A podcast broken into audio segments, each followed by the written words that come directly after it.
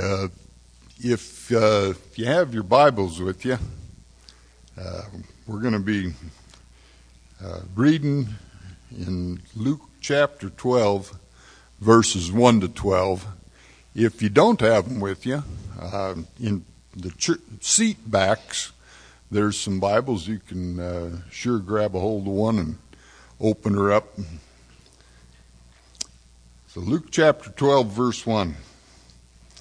In the meantime, when an, an innumerable multitude of people had gathered together so that they trampled one another, he began to say to the disciples first of all, "Beware of the leaven of the Pharisees, which is hypocrisy.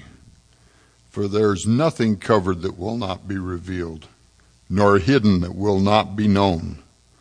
Therefore, whatever you've spoken in the dark will be heard in the light. And what you've spoken in the ear and inner rooms will be proclaimed on the housetops.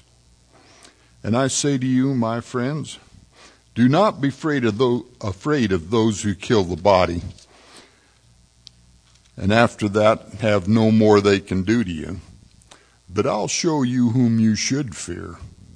Fear him who, after he is killed, has power to cast into hell. Yes, I say to you, fear him. Are not five sparrows sold for two copper coins? And not one of them is forgotten before God. But the very hairs of your head are all numbered. Do not fear, therefore. You are of more value than many sparrows. Also I say to you, whoever confesses me before men, him the Son of Man also will confess before the angels of God. But he who denies me before men will be denied before the angels of God. And anyone who speaks a word against the Son of Man, it will be forgiven him. But to him who blasphemes against the Holy Spirit, it will not be forgiven. Now when they bring you to the synagogues and magistrates and authorities, do not worry about how or what you should answer or what you should say, for the Holy Spirit will teach you in that very hour what you ought to say." Father God, I want to ask you, please, that you send your Holy Spirit. Let it fill this place and open our hearts and fill our pastor that he may explain and show us your way and your word. In Jesus' name we pray. Amen.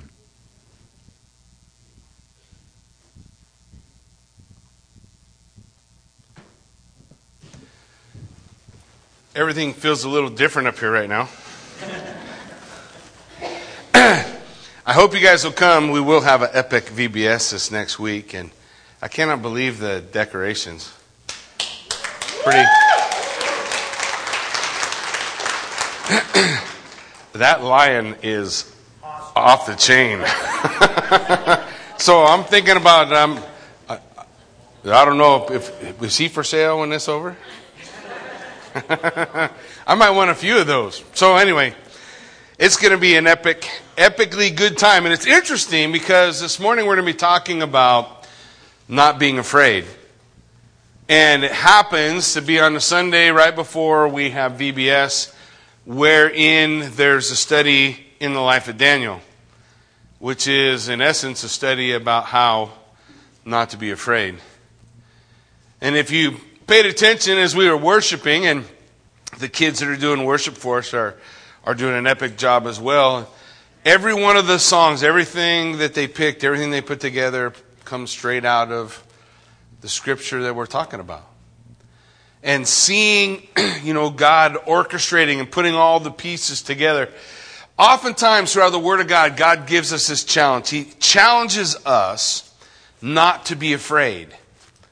And He does it enough times that you have no shortage of verses to go to, right? Pretty much, if you, uh, you could probably play Bible roulette right now and find a verse about don't be afraid. Everybody know what Bible roulette is?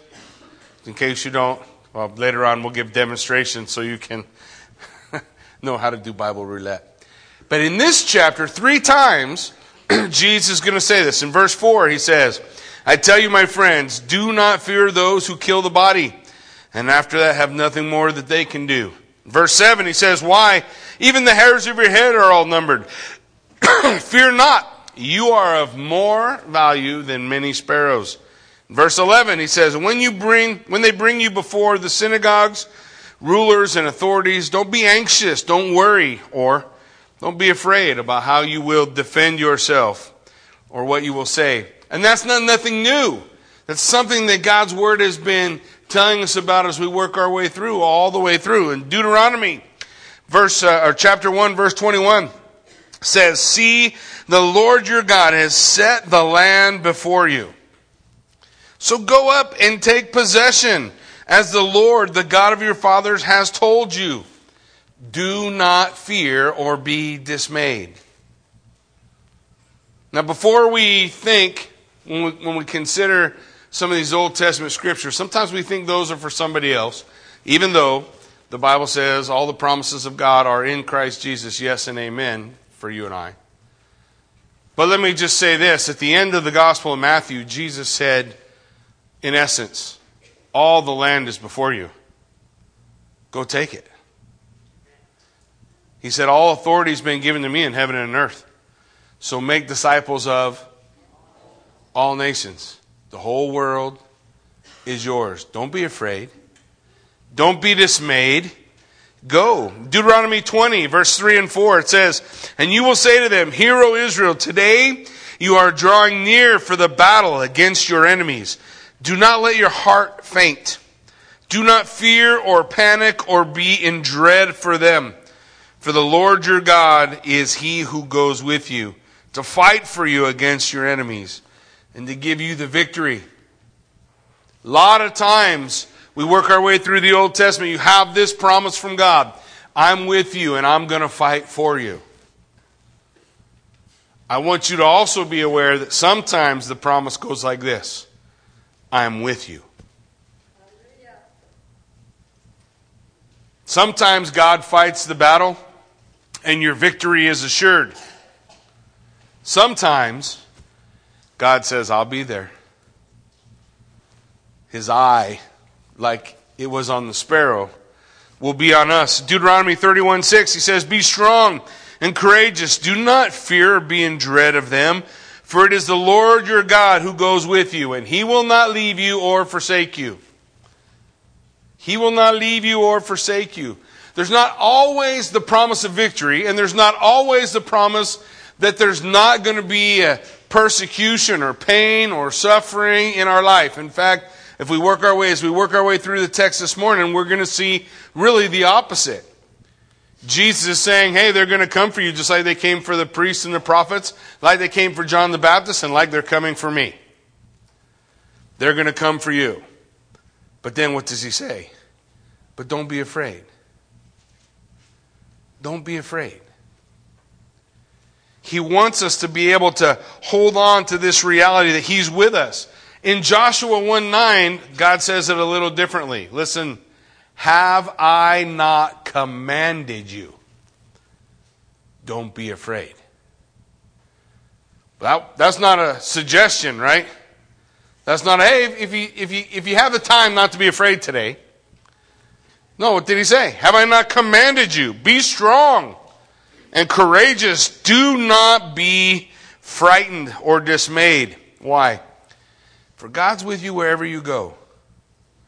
What I want us to really hold on to as we work our way through the text this morning is that God is with us. And, and sometimes God with us means we have the victory. And sometimes God with us means that we'll be able to endure the suffering. And sometimes God with us means that we'll have that hope to hold on to even when everything else is falling down. But never one time does God say, I'm not going to be there, or I don't watch, or I don't care. Which is what the enemy will lie to you about. When you find yourself in prison, just like the first century Christians did, right? Finding themselves in prison and, and, you know, awaiting the opportunity to walk out into the, to the, uh, arena with the gladiators and the sport was going to be how many could they kill. And you know that's going to happen. And in your prayers, you're you're praying. You're saying, Lord, if if you can, deliver us. And God says, I'm going to be there with you. And you're going to endure.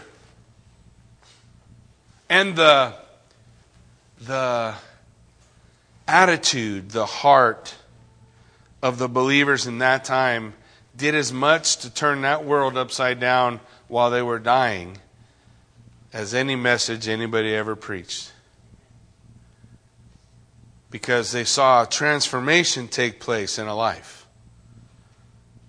Somebody being utterly different. Something we can't even begin to fathom or understand. Look, we all like the stories, right? Where the hero's got all these odds against him, but somehow he always overcomes. Nobody likes the one about the hero who has all these odds against him and dies anyway. But one of those stories is more realistic than the other. And not that God can't or doesn't deliver, but we all want to look to Him for our strength, for our endurance. David said in Psalm twenty-seven, "The Lord is my light and my salvation. Whom shall I fear? The Lord is the stronghold of my life. Of whom shall I be afraid?" The Scripture says, the fear of man is a snare. It's a trap. It's a trick. It's something that will cause us to stumble, fail, fall short. So we want to be able to apply what it is Jesus is saying. So, so how do I practically do this? How do I, how do I not fear? How do I, how do I apply the ideas that God lays out for me to not be afraid? And I think there are several things we're going to look at this morning. Hopefully, they're going to help us to do that. And the first one is to remember our accountability to God. To remember our accountability to God. Look at verse one. "In the meantime, when so many thousands of people had gathered together that they were trampling one another, he began to say to his disciples first." So, what do we see? There's a lot of people there, right?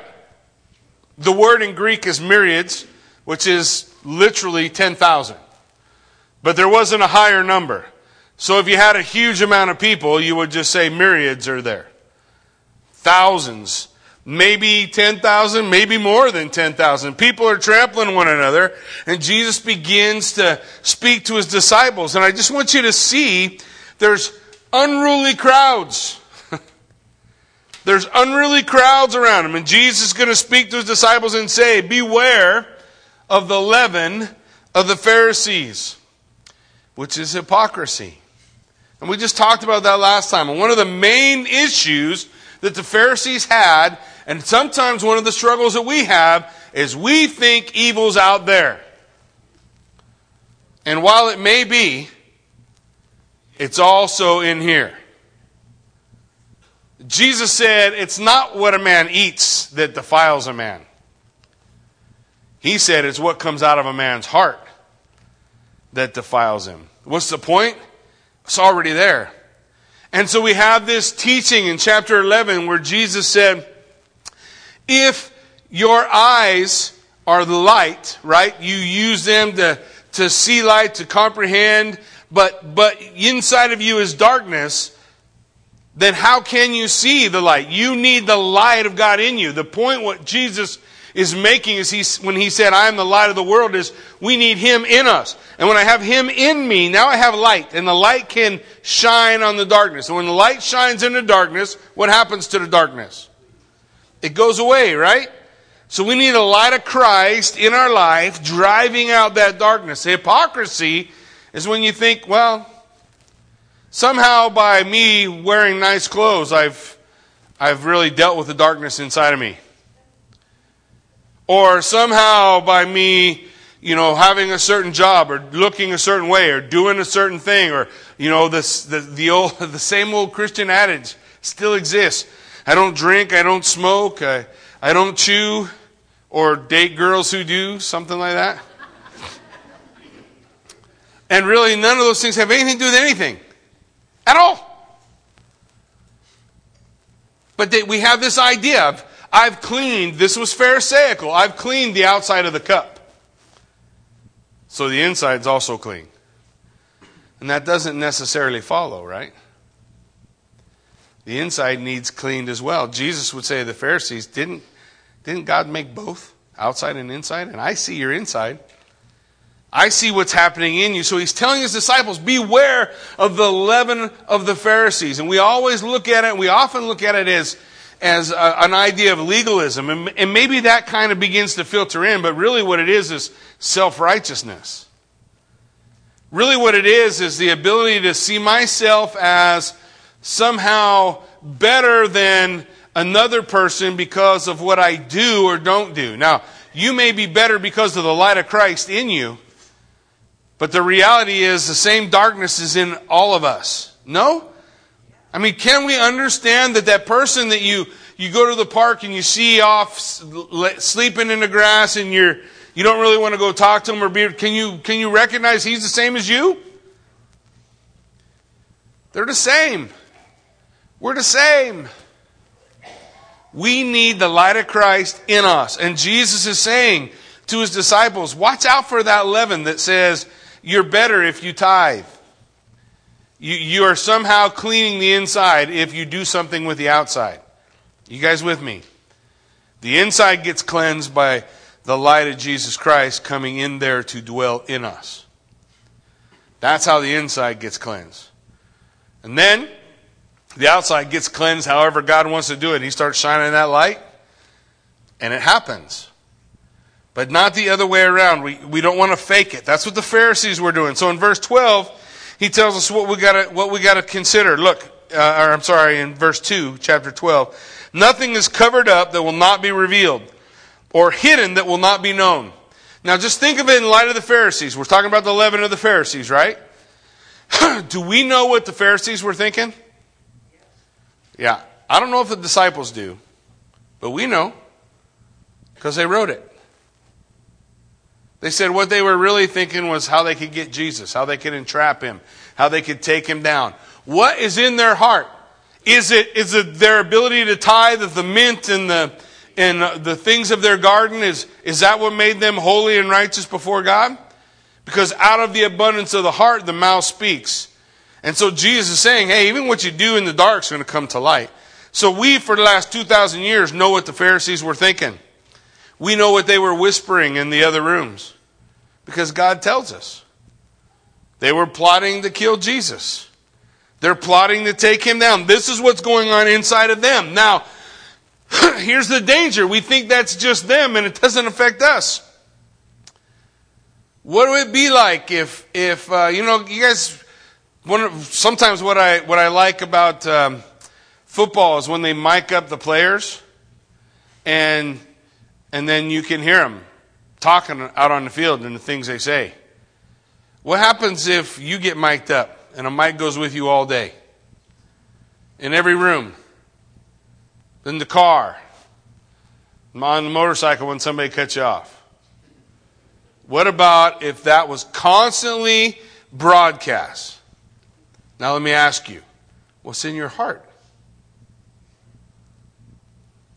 He's saying to them, look, stop thinking that this, this evil, this darkness inside of us, this is just mystically dissolved because you came to church on Sunday.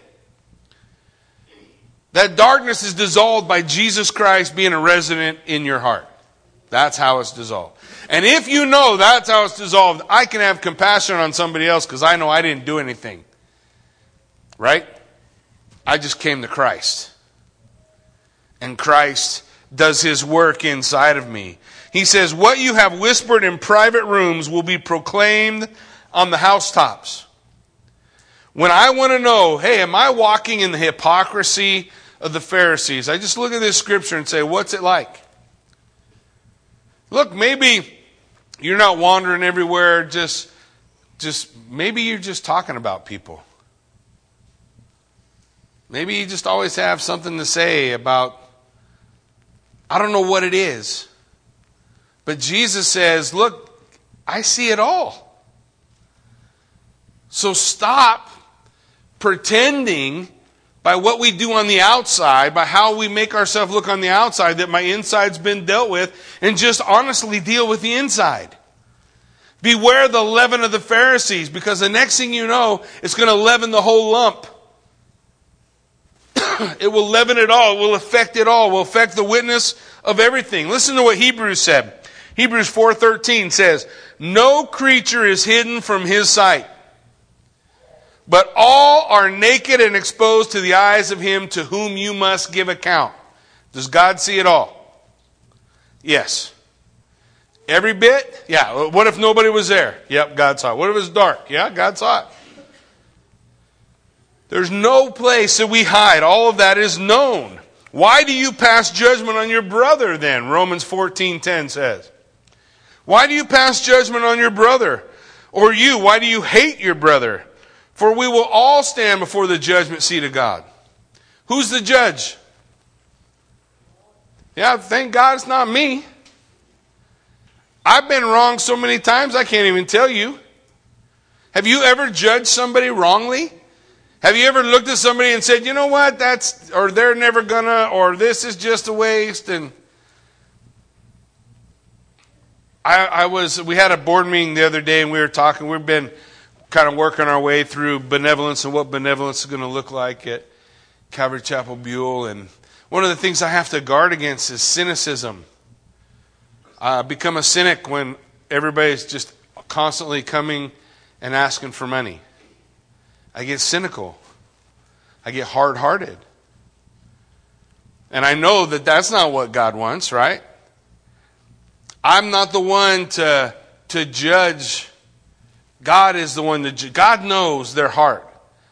So then, so then, what? Are, how do how do we practically work that out? Well, we practically work that out by having a real relationship with the Lord and His Spirit moving and working in us, and being led by His Spirit, and being open to when God's Spirit says to do something and when God's Spirit says not to, and being okay with it, because the Scripture says God knows. Romans two sixteen. It says, on that day when according to my gospel, God judges the secrets of men by Christ Jesus. Got any secrets? They're all going to be open. All open. In First Corinthians four five, it says, therefore do not pronounce judgment before the time, before the Lord comes. Why? Because he will bring to light the things now hidden in darkness and will disclose the purposes of the heart. So each one will receive his commendation from God. Each one will receive his commendation. What is the point of all this thing? How does this relate back to do not be afraid? It's this way. Don't be afraid. God sees it all. And we're accountable to him, not man. It's a fear of man that's a snare. Fear is always about what, what I'm afraid. Somebody's going to know about me. What I'm afraid about, what somebody's going to think about me. Cure number one to fear. Remember to whom you will give account. You will give account to God, who has seen it all, who has known it all. And the great and blessed news is this. If Jesus Christ is your Lord and Savior, in Jude chapter twenty-four and twenty-five, it says, now unto him who is able to present you faultless before his glory. Now unto him who is able to present you faultless. It's not because we are faultless. It is because in Christ our sins are what? They're washed away. They're dealt with. I'm not pretending that the inside is good by doing something with the outside. What's my cure for fear? To know to who I will give account. I give an account to God. He's my judge. And Jesus Christ, he's my judge, my redeemer, and my savior. And he's able to purge the dark inside of me. So I don't have to be afraid of it. That's the only way, guys, the only way for that to be cleansed. Everything else is some form of hypocrisy. play acting. The next thing we want to see is we want to recognize who is it that should be feared.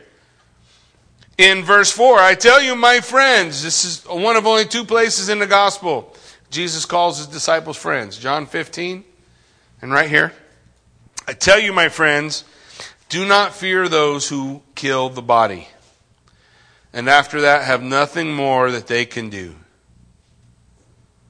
But I will warn you whom to fear. Fear him who, after he has killed, has the authority to cast into hell. Yes, I tell you, fear him. When we talk about do not be afraid, do not be afraid. Don't be afraid of your enemies. Don't be afraid of the circumstances. Don't be afraid of what the doctor says, or don't be afraid of uh, the things that you're facing. In, in light of all of those things, Proverbs, wisdom himself would declare, the beginning of wisdom is what? The fear of God.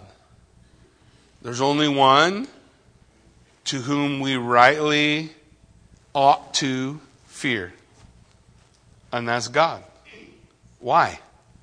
Because he's the judge. You cannot pull the The, the hood over the eyes of the judge. You're not going to fool the judge. There's only one way past the judge. Only one way. And that's to fall on the cornerstone. To fall on Jesus Christ and be broken. To acknowledge my darkness and he's the one who cleanses it. Lord Jesus, have me. Cleanse me. Wash me. You're my Savior. Not the things that I've done. That's what purges me so that I can stand. And I still on that day won't, I don't think I'll stand without fear. I think I'll be quaking in my boots if I have them. I don't know what it's going to be like to stand before God that moment. Just, just that moment. But I can tell you what I think is going to be incredible about that moment is having Jesus Christ beside me with his arm around me saying, you're mine. That is going to be amazing. I ought to fear God because God is the judge. If you've ever stood before a judge, look, I, when I was in the Marine Corps, I was not always good. And I got to stand before a judge in the Marine Corps. By the way, that's not like a judge here. That's something to be even more afraid of. The Marine Corps could care less what the law says. Really? We've got, there's there's swamps they've still lost people in. And we're standing before that, and I know that that guy on the other side of this desk can do whatever he wants to me. I'm his. He can do whatever he wants. In that moment, I learned what it is to fear the judge. And as I'm standing in front of his desk, I'm guilty. It's not like I'm not guilty. In fact, all the proof of my guilt is all around us. And he brought his judgment. And I survived. Because he's not one to be feared. Because he can't do nothing to me. But there is a judge who can. And are you right with him? The beginning of wisdom is not the end of wisdom is the fear of the Lord. It's the beginning. The beginning, because wisdom is calling us, come, come to where you can be saved, where you can be redeemed, where your sins are forgiven. Come, the beginning of wisdom is the fear of the Lord. But that's not the end. That's not the end of the, the end of the journey is eternal life.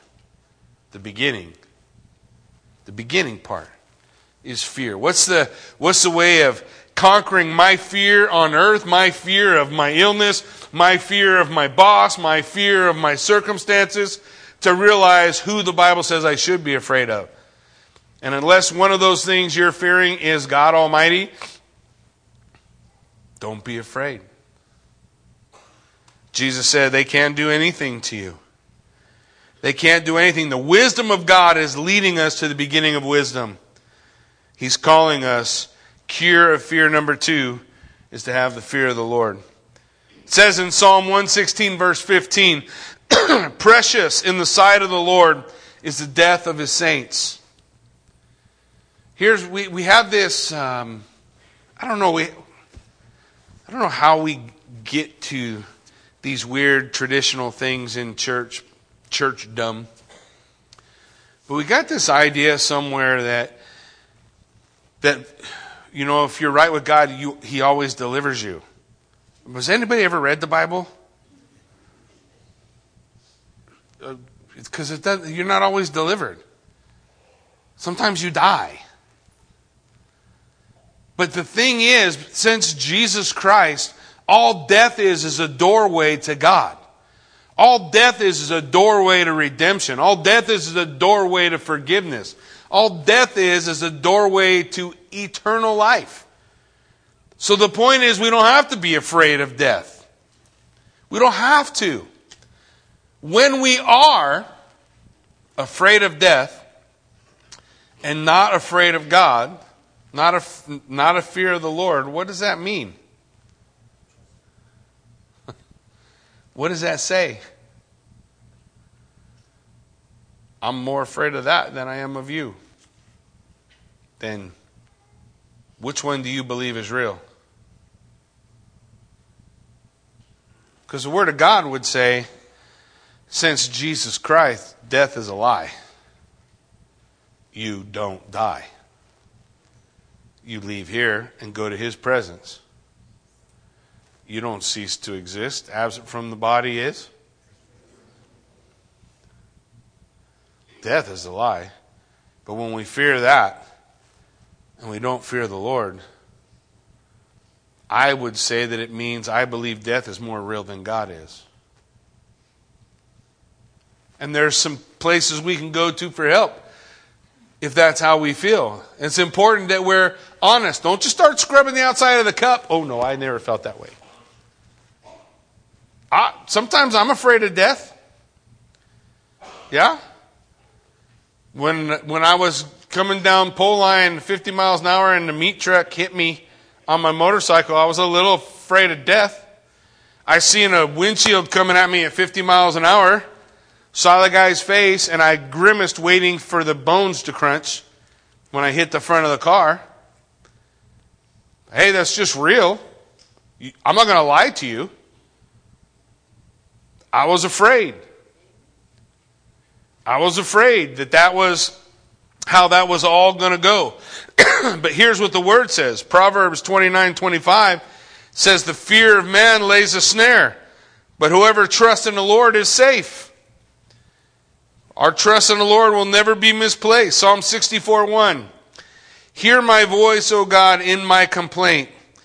Preserve my life from the dread of the enemy. What did David do? He prayed, God, save me from the fear of my enemy. Help me. The hypocrisy is when we go before God and pretend that we don't have it. Reality is when we go before God and we say, Lord, help me. I have more fear of this than you. Isn't it? Isn't that, isn't that what God wants? Doesn't, want, doesn't God want the... the pureness of who we are, not the fakeness of who we want to try to portray ourselves to be? I want to overcome my fear. I have to ask the Lord. Do not be afraid of sudden terror, of the ruin of the wicked when it comes.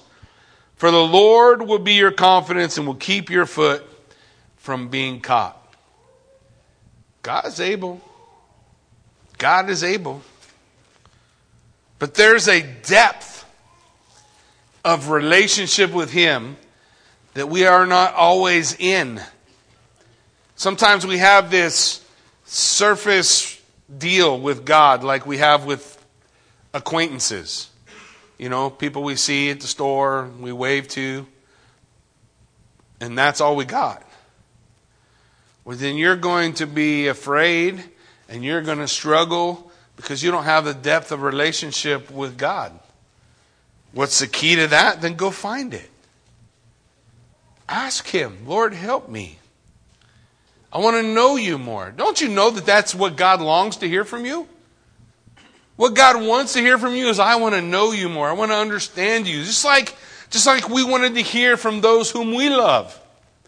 I want to know you. I want to know what makes you tick. I want to know what that look is, means when I see that look in your face. I I want to know what that tone of voice means. I want to know everything about you.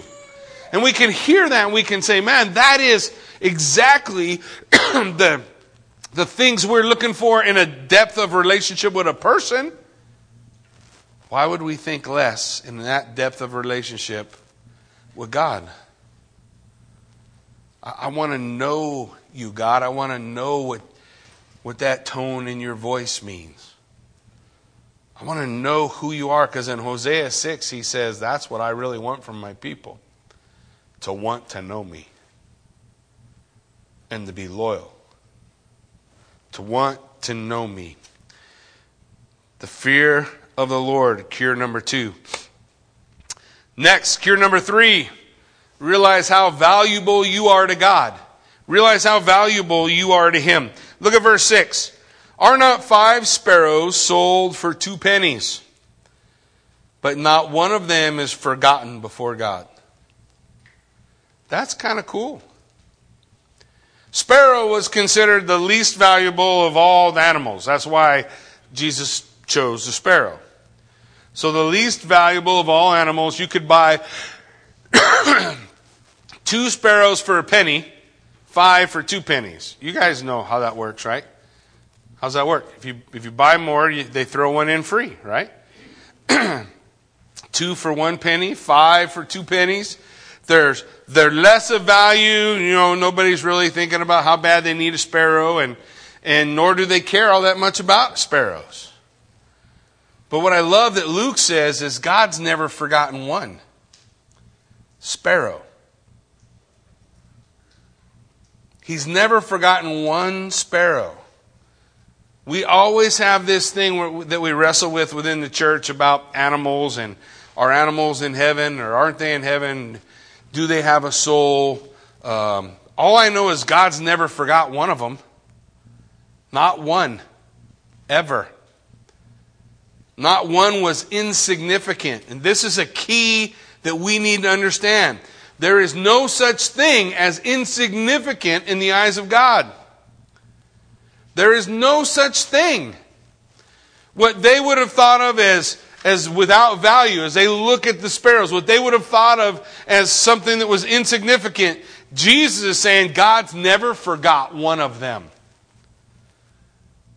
For all of human history, all of history since creation till now. I don't even care how long you want to make it. You want it to be five billion years, just makes the miracle greater. Right? So for five billion years, God has never forgot one sparrow. Not one. And if He's never forgot one of them, He has not forgotten you. That's Jesus' point. If He's never forgotten them, He hasn't forgotten you. Even the hairs of your head are all numbered. Right? I, this is where I have to make the joke, right? Some have less numbers than others. The point is, every hair you ever had, insignificant? Maybe not when they're falling out. But before that, insignificant. At least for me, certainly as a guy, hair, who cares? It's something I have to deal with. Yeah?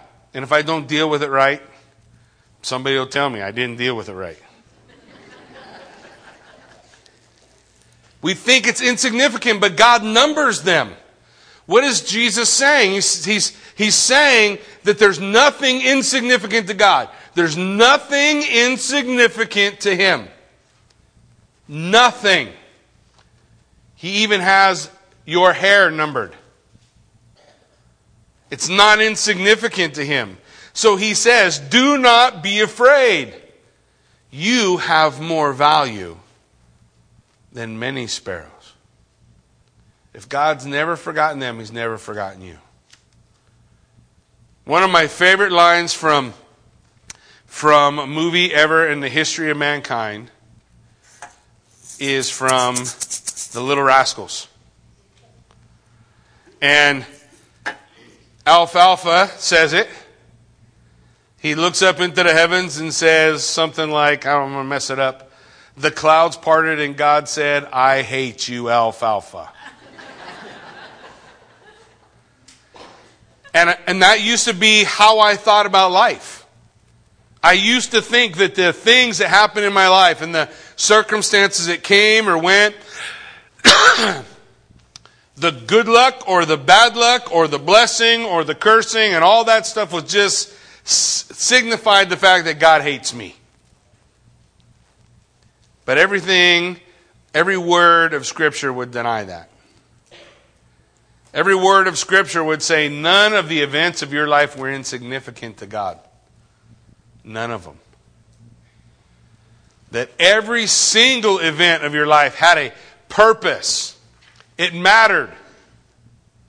And that was enough for me.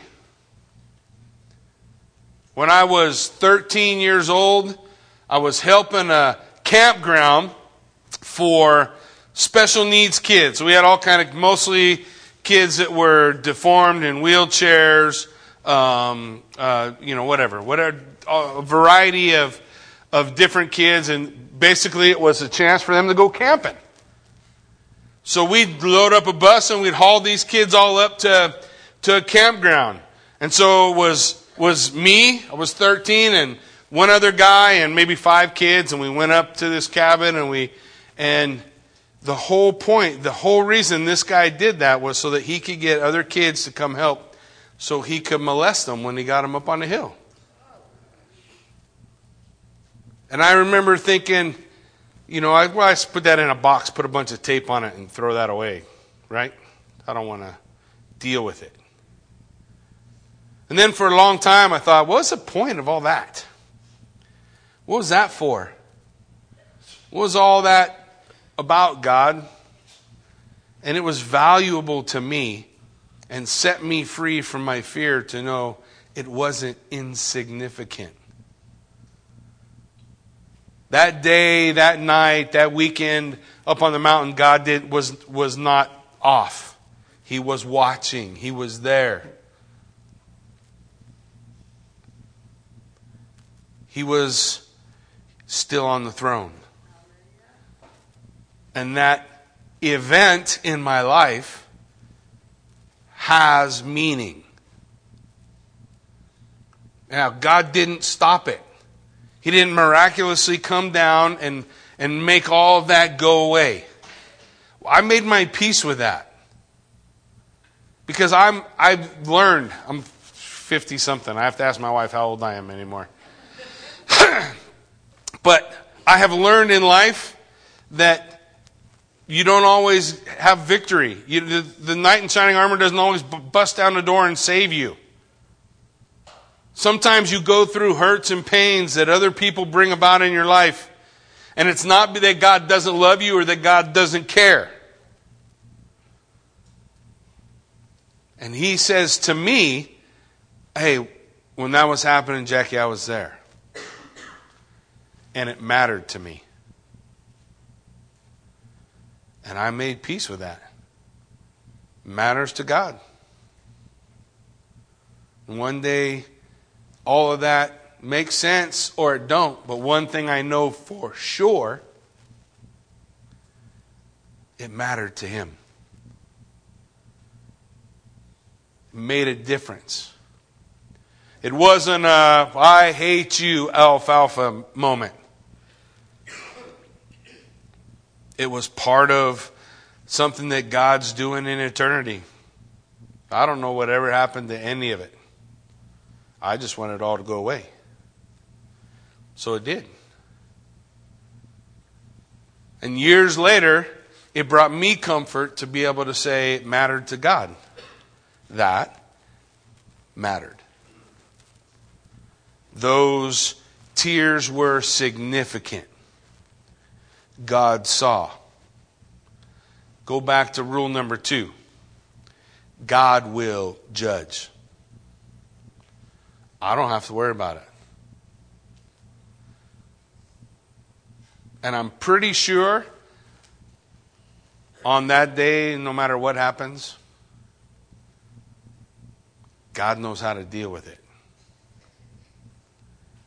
The Bible says it is a fearful thing to be in the hands of the living God. I want to stand there, holding on to Jesus and acknowledge this truth. I matter to God. He's always watching me. I matter to God. He always sees. I matter to God because He will do this. He will deliver me from my fear. Psalm thirty-four four, I sought the Lord and He answered me and delivered me from all my fears. I sought the Lord and He delivered me from my fear. He didn't take away the pain.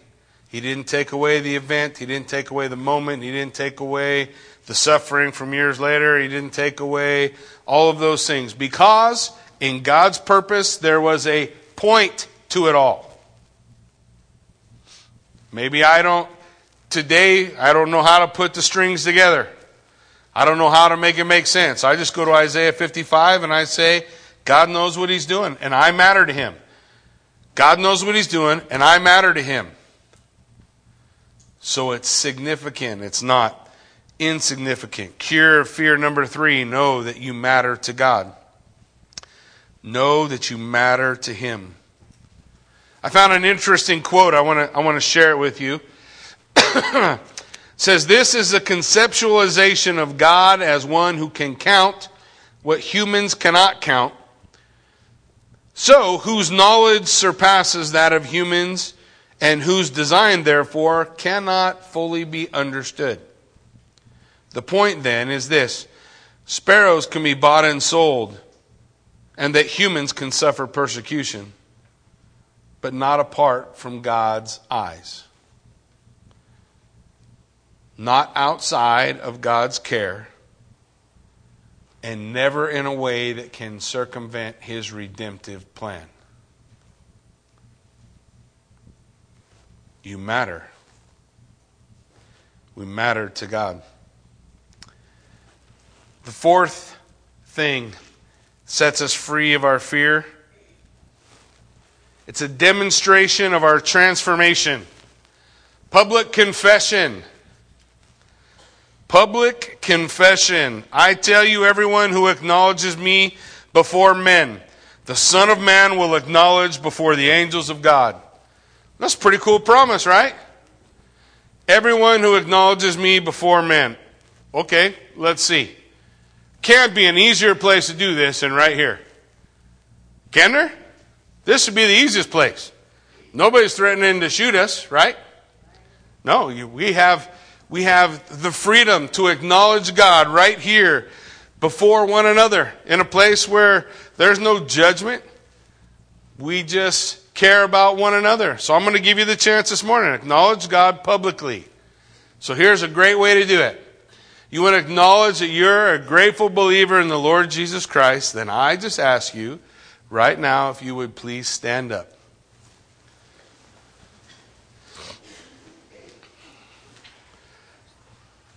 That's what a public confession looks like. I believe Jesus is my Lord and Savior. And God promises this. Everyone who does that, I will acknowledge them.